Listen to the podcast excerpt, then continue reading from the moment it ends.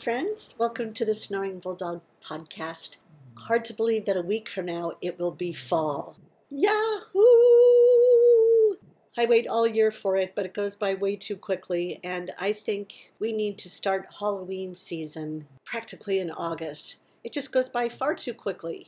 I can't bear that Halloween is only a month long, especially this year when it is in jeopardy. So we need to Halloween it up things just keep getting weirder and weirder in Southern California. Like much of the Pacific Northwest, we are engulfed in flame. I'm so grateful that when I say that, I don't mean me personally. I haven't had to evacuate or anything like that, but the smoke inhalation, it's hot and we want the doors open to cool things off. We can't because the air quality is so poor. The dine in restaurants, especially my beloved tea rooms that are in Los Angeles County, I don't even know what to say they finally got an okay for serving outside, and whether it be that they're allowed to put tables and chairs on the sidewalk, they use a parking lot, whatever it might be. So people have been jumping through hoops, spending all this money to get tables, chairs, umbrellas, canopies, you name it, to be able to serve outside.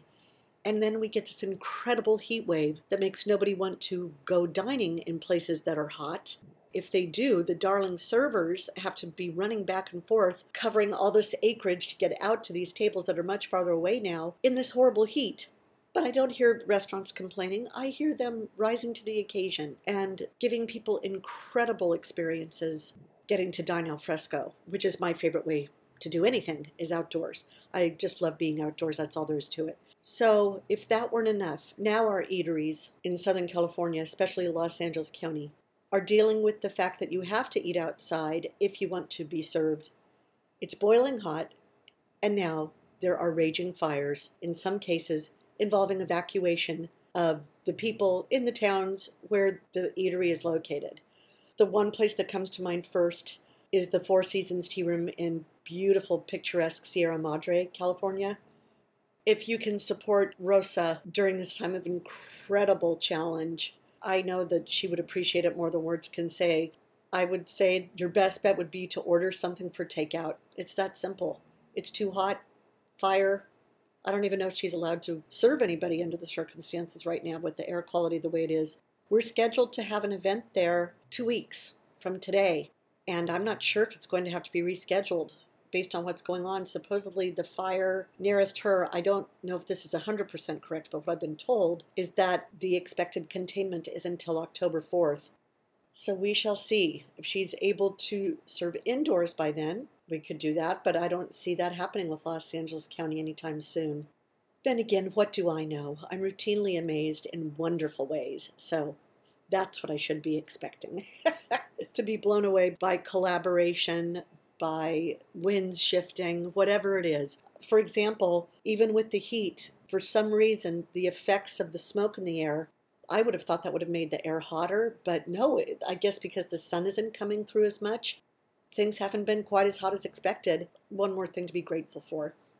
When I got home from yesterday's tea, I immediately got on a phone call with a gal I met in a Facebook group that is for female entrepreneurs that are business coaches and life coaches, and I don't know what all they do. I had mentioned to the starling gal, Heather Brims, who I will talk about in a moment, that I had joined a number of female entrepreneur groups last summer looking for someone to sponsor this year and give $1,000 to in celebration of the 100 year anniversary of us getting the vote, of women getting the vote. I didn't think this money would do much. I just thought it would give the person a little pat on the back and encouragement that they're doing great and keep going. And there would be things that they could buy with the $1,000 for their business. So the gal that I had chosen, she's already closed business. With that in mind, I'm grateful I didn't give her the money because that would not have been enough to, to get her through these strange times. So, what does Darling Heather do, and why am I bringing her up? I can't put into words what she does, not because it's confusing, but because I am so in awe. She has an incredible background in education.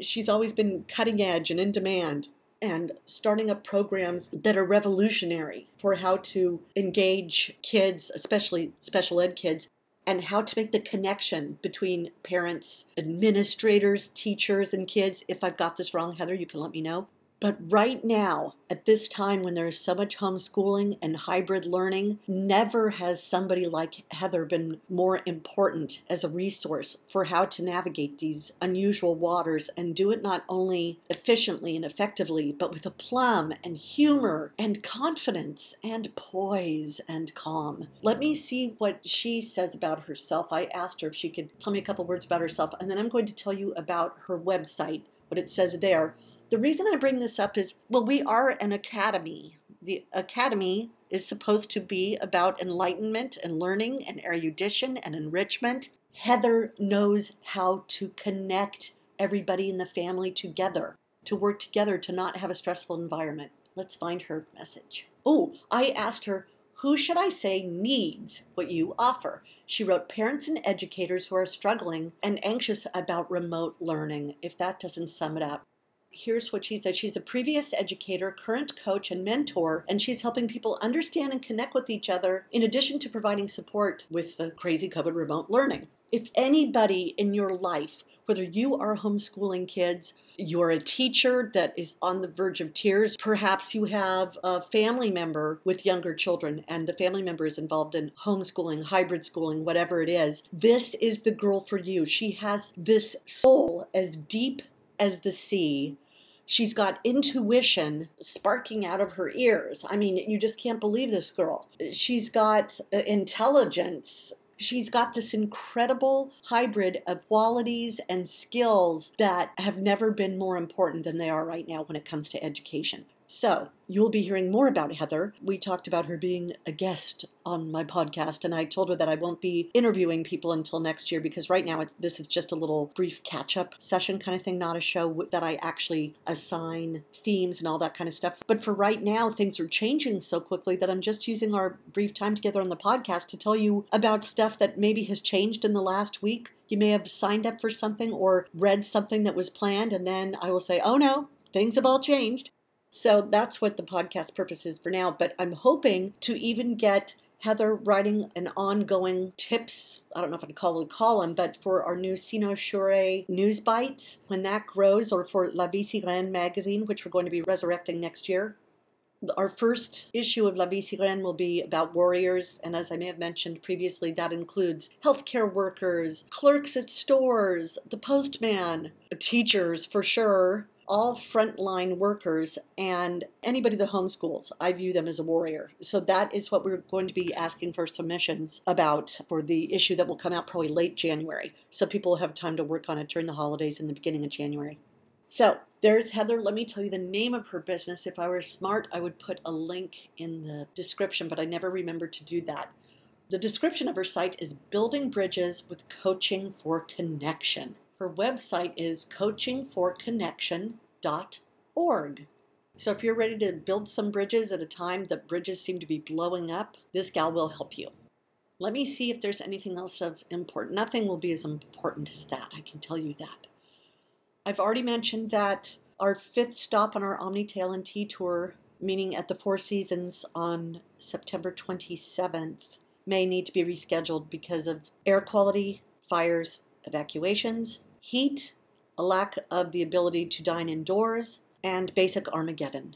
Someone asked me yesterday about how early I will be posting things or what's going on with this, what's going on with that, what events are planned. I usually post events the moment I know we're going to be doing them, whether it's six months hence, nine months hence, two years hence. Not anymore. You're lucky if you find out about something a few weeks hence. Because, for example, if you choose to come to something and then it gets canceled and I refund you, I pay fees on every single reservation through PayPal. That's just how they make their money. That's fine. So, for every refund I do, not only did I not make money, but I literally lose money. And as most people know with the events, I don't make any money. And for example, at the Phryne Fisher tea next week, the Miss Fisher Mystery Celebration, I spent on the little teeny weeny party favors. It's just one little thing, but I spent double what I'd budgeted. I know a few people who are shaking their head at me right now, and maybe I will stop doing that one day. For now, until the dust settles, we will not be able to book stuff more than a few weeks in advance, or post it, I should say. Sometimes I have things booked, but nobody knows about it yet because the owner and I will be doing sort of a let's see, let's see, let's see kind of thing. That's what we're going through right now. Uh, next week's Phryne Fisher tea at Pamela's is nearly sold out. Very soon, I hope that we will be announcing a Halloween tea. Very, very, very excited about that. For now, I need to button my lip and not say more. There are a few more things, but we don't know what's going on with timing and protocols and state mandates and the weather. So, my friends, I almost said keep calm and bramble on. if you listen to that show, you know that that's how the nameless host always ends it. Oh, I need two more actors for oracles. One of the roles is a weaver, and the other role is a beekeeper. If you know of anybody that wants to dabble in acting from the comfort of their home, please get in touch with me because those are the only two parts left to cast. I'm very excited that we were able to cast 47 other roles, only two more to go. Next up for me is going through the beta edits of Ada Hancock and Le Chat Noir, the Victorian adventuress story, then getting that to the proofreader so she can get it back to me mid October so I can make the changes, get the books ordered, and then we will have them in time for November 14th. As always, please let me know the kinds of stuff you want to do, especially now. Places you want to go to tea next year, and I haven't said, which I should have, let me know themes you want for next year.